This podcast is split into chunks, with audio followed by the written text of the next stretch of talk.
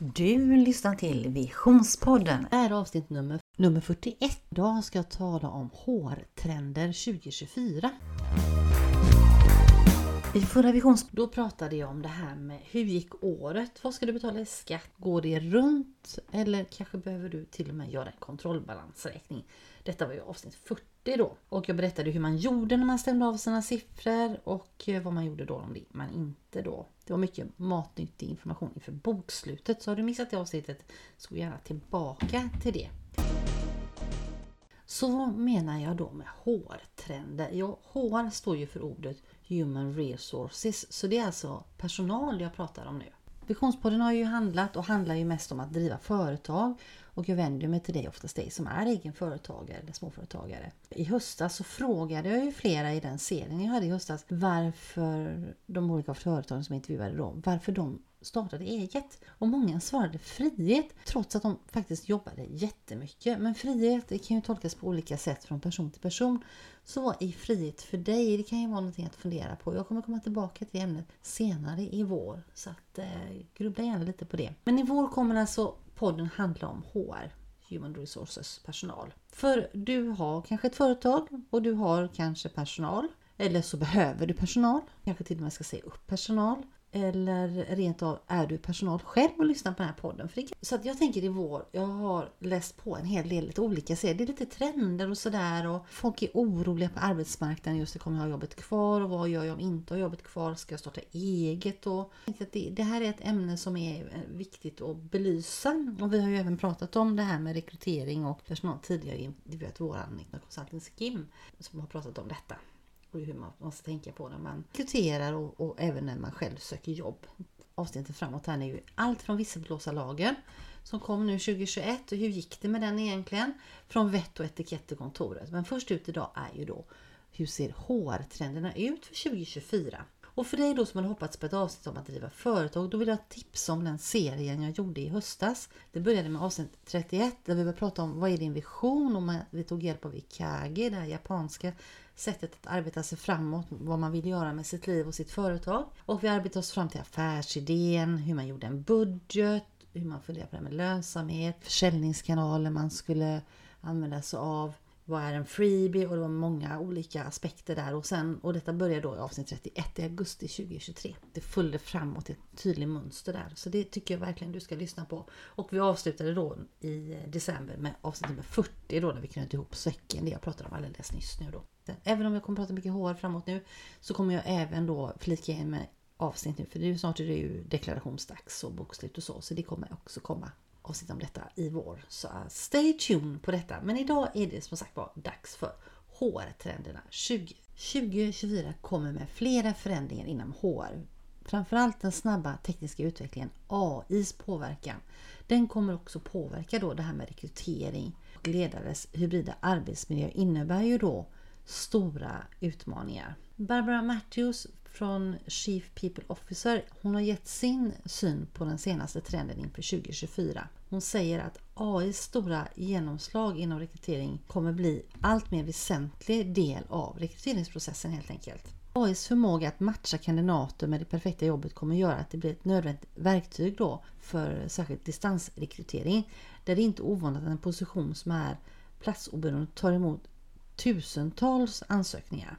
Och integrerat i denna funktion i den här rekryteringsprocessen då så kan de använda AI för att avslöja fejkansökningar. För det är ju faktiskt så att folk skickar in ansökningar som inte stämmer. De hittar på sina meriter och kan ha fejkat betyg och sådär. Det har varit ett stort problem att kunna eh, verkligen säkerställa att den här personen faktiskt kan det den säger. Men också blir mycket enklare då att identifiera topptalang, är vad man tror då.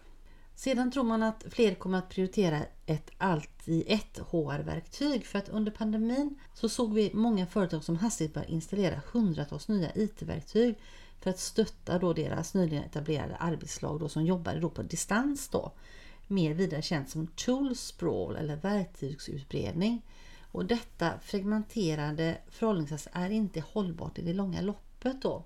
Och sen är det ju kostsamt att ha de här olika sakerna och sen är det ju inte alltid det här olika system är kompatibla med varandra. Då får man ju också lite bekymmer. Tydligen har man räknat ut att de flesta företag använder nu i genomsnitt 16 olika system för att sköta personalens anställningscykel. Och det är inte bara ineffektivt och kostsamt men det ökar också riskerna att skapa onödigt komplexa processer för de anställda. Jag har läst här lite olika artiklar nu då som handlar om HR och refererar Eh, i mellanåt här till de här personerna som säger de olika sakerna då ifall ni undrar var jag har fått de här informationen ifrån.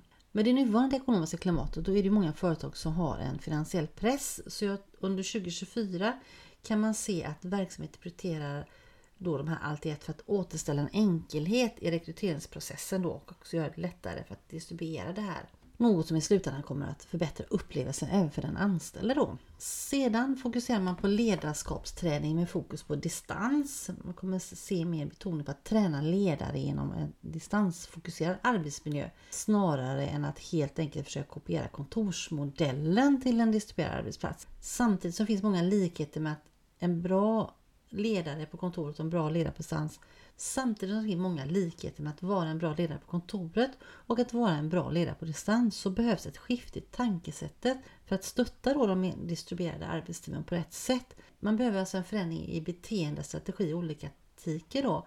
För jag menar under pandemin så märkte man ju då att det gick att jobba hemma i stor del. Sen när, när pandemin var över så att säga och man ville få tillbaka ett till kontoren så var det inte alltid så lätt. Och en del arbetsplatser krävde att personalen skulle vara inne och det, en del personal kanske inte tyckte om det och bytte jobb. Där man då kunde söka något som man då kallar då hybridtjänst där man kan vara en del på kontoret och en del hemifrån. Så det där, det där kommer att vara lite fram och tillbaka och jag tror att det beror på vilken bransch man är i. Vissa yrken där man kanske sitter och rekryterar och intervjuar hela dagarna. Det kanske inte spelar någon roll om man är på kontoret eller om man är på distans. Eh, och vissa, vissa ledare tror jag känner, att, ja, jag undrar om det där med tilliten där, liksom, vissa ledare vill ha sin personal på plats för att kunna detaljstyra dem hela tiden och då tycker man kanske inte om att man är på distans. Så det där är lite olika från olika företag hur man ser på det. Det är det man menar då att det är en för, man får förändra sitt beteende helt enkelt och vilka strategier man behöver ha. Hur det ser ut i ens verksamhet skulle jag vilja säga. Två av de största skillnaderna med att styra ett distansteam mot ett kontorsbaserat team är då att ett då det är att sätta mer vikt på slutresultatet än att räkna timmarna då som har spenderats på projektet. En faktor som vanligtvis bevakas i traditionell kontorsuppsättning. Proaktiv kommunikation, att sätta tydliga förväntningar på den anställde och projektet och tillsammans och ha tydliga deadlines. Att arbeta på distans handlar om att lita på ditt team. Det är det jag menar med tilliten då. Vi kommer se globala arbetslag som anpassar sig till det här typen av arbete för att lära sig hur man ska göra det rätt. För att arbeta på distans handlar då om att lita på ditt team och inte styra det på mikronivå. Och det här med asynkront arbete har funnits under flera år men många företag har problem att implementera detta på grund av just den här bristen på tillit. Och nyckeln till ett asynkront arbete handlar om att skapa processer som tillåter den anställda att arbeta autonomt och ge dem den tilliten ni behöver för att kunna göra detta på ett bra sätt. Och i vissa, jag vet att eh, i Stockholms innerstad hörde jag en konsult som berättade för mig att där jobbade många hemma och där, där ville man få in personalen till kontoren igen. Men det kanske man inte kunde tvinga in personalen på det sättet. Man hade attraktiv arbetskraft som man liksom visste att när man var rädd att förlora dem om man tvingade in dem. Då gjorde man helt enkelt så att man försökte göra det attraktivt på arbetsplatsen istället och försökte erbjuda så att det fanns PE-plats i cyklarna eller man fick en lunch i veckan eller på något sätt göra så att man några dagar i veckan i alla fall träffades på kontoret. Just det här med tilliten är väldigt spännande där för att under pandemin så hade man ju liksom inget val då. Och vad är det som gör då att om det har fungerat, jag kan förstå att man kanske inte kan jobba hemifrån hela tiden, men om det har fungerat på en arbetsplats att man har jobbat hemifrån någon dag, vad är det som gör att man helt plötsligt inte kan göra det? Det är en intressant fråga. Har, har det varit så att medarbetarna har missbrukat förtroendet, då kan, man, kan jag förstå det. Men om det inte har varit så, om man gör olika på ett företag. Jag tänker det här med eh, när man ska erbjuda friskvårdsbidrag så ska det ju kunna gälla alla då. Och då tycker man att det kunde vara likadant med arbetet då. Men där kommer man väl runt genom att säga det beror på vilket, eh, vilka arbetsuppgifter just du har då. Men eh, jag tycker det är i alla fall en intressant reflektion just att de här artiklarna faktiskt tar upp det väldigt tydligt. Att man anser att det är en brist på tillit. Och då undrar jag, var kommer det ifrån? Är det företagskulturen då eller är det, eller är det just den chefen då? Eller, om man nu inte har missbrukat förtroendet då utan faktiskt gjort sitt arbete när man har arbetat hemma. Det var en reflektion här jag tänkte på. Så hur investerar du i medarbetarna i dessa tuffa tider då?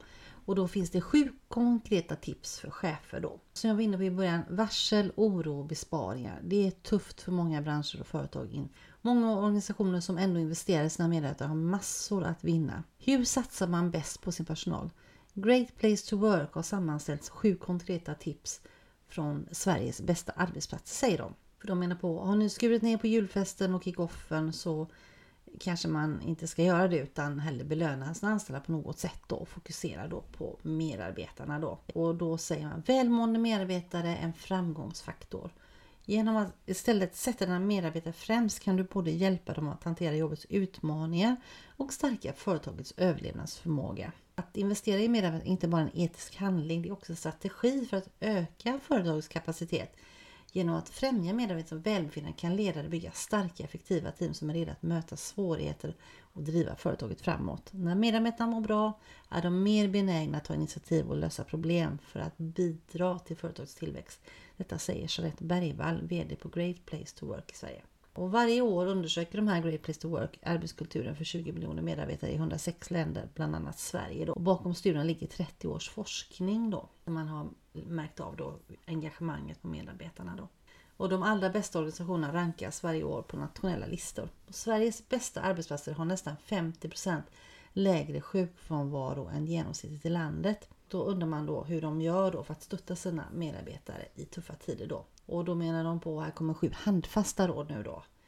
Ett då, det är att uppmuntra alla att nyttja sitt friskvårdsbidrag. Fyra av tio anställda i Sverige missar att nyttja hela friskvårdsbidraget enligt en undersökning från Kantor Sifo 2023. Det är en viktig resurs att faktiskt ta vara på sitt friskvårdsbidrag. Två är att träna på dagtid. Flera av Sveriges bästa arbetsplatser erbjuder träning på arbetstid för att främja då det här friskvården. Nummer tre är passa på att utveckla personalen. Om arbetsbelastningen minskar under en period är det extra lägligt att utbilda och utveckla de anställda. På Sveriges bästa arbetsplatser prioriterar man vidareutbildning åt alla. Sopria Steria är nummer ett på listan för de stora organisationerna 2023 och de har olika utbildningsprogram för sina medarbetare och chefer för att ta alla till nästa steg oavsett erfarenhet och kompetens. De säger, VD där Anders säger att vi drivs av att skapa långsiktig framgång för att återinvestera i oss själva, inte minst med utbildning. När individerna växer, växer vi som bolag. Och sen nummer fyra är att man ska ha regelbundna individuella samtal. Det är rekordmånga svenskar som är sjukskrivna på grund av stress enligt en ny forskning från Försäkringskassan. Sveriges bästa arbetsgivare har nästan 50% lägre sjukfrånvaro än genomsnittet i landet. Och en av deras viktigaste rutiner är att förebygga ohälsa med regelbundna avstämningar mellan medarbetare och chef, eller HR då. Det menar på att det är en värdefull investering som fångar upp riskzonen. Här måste jag säga att ja, det låter, allt det här som de säger nu låter väldigt snyggt på pappret och jag hoppas verkligen att att de här företagen gör det de säger att de vidareutbildar för alla och så. Det låter i alla fall väldigt snyggt. Det här med sådana här samtal då. Risken är ju att det blir så här att man kallas in. Ja, hur mår du idag? Jag mår bra. Det var fint. Och så är man trött och man har... Att man, det här tror jag det gäller verkligen att, att chefen själv blir intresserad av det här samtalet och inte bara har fått den som en arbetsuppgift från sin chef och att medarbetaren känner av att ens chef faktiskt är intresserad och att man inte hamnar i jobbsnack istället utan faktiskt handlar om det här. Och sen är det frågan, kan man verkligen lyfta allting som man skulle vilja göra för att må bättre? Jag är inte så helt hundra säker på, det är ett bra tips och en bra tanke men frågan är hur den egentligen genomlevs som man verkligen kan. Ja, det är en reflektion från mig här då. För man menar på att man får syn på missnöje och överbelastning och kan rätta till de här problemen innan de växer stora. Och då gäller det också då att chefen faktiskt är lyhörd för det man säger om man upplever detta. Det är ju inte helt hundra och då kanske man inte vågar säga det man tycker och då är man ju ändå kvar i samma. Då har man en sån här verktyg på pappret. Nu lät jag lite negativ men jag vill ändå flagga för det. Det är väldigt lätt att man listar upp. Oj, hej och det här är toppen. Det här gör vi. Check på den och sen är det egentligen inte check på någonting.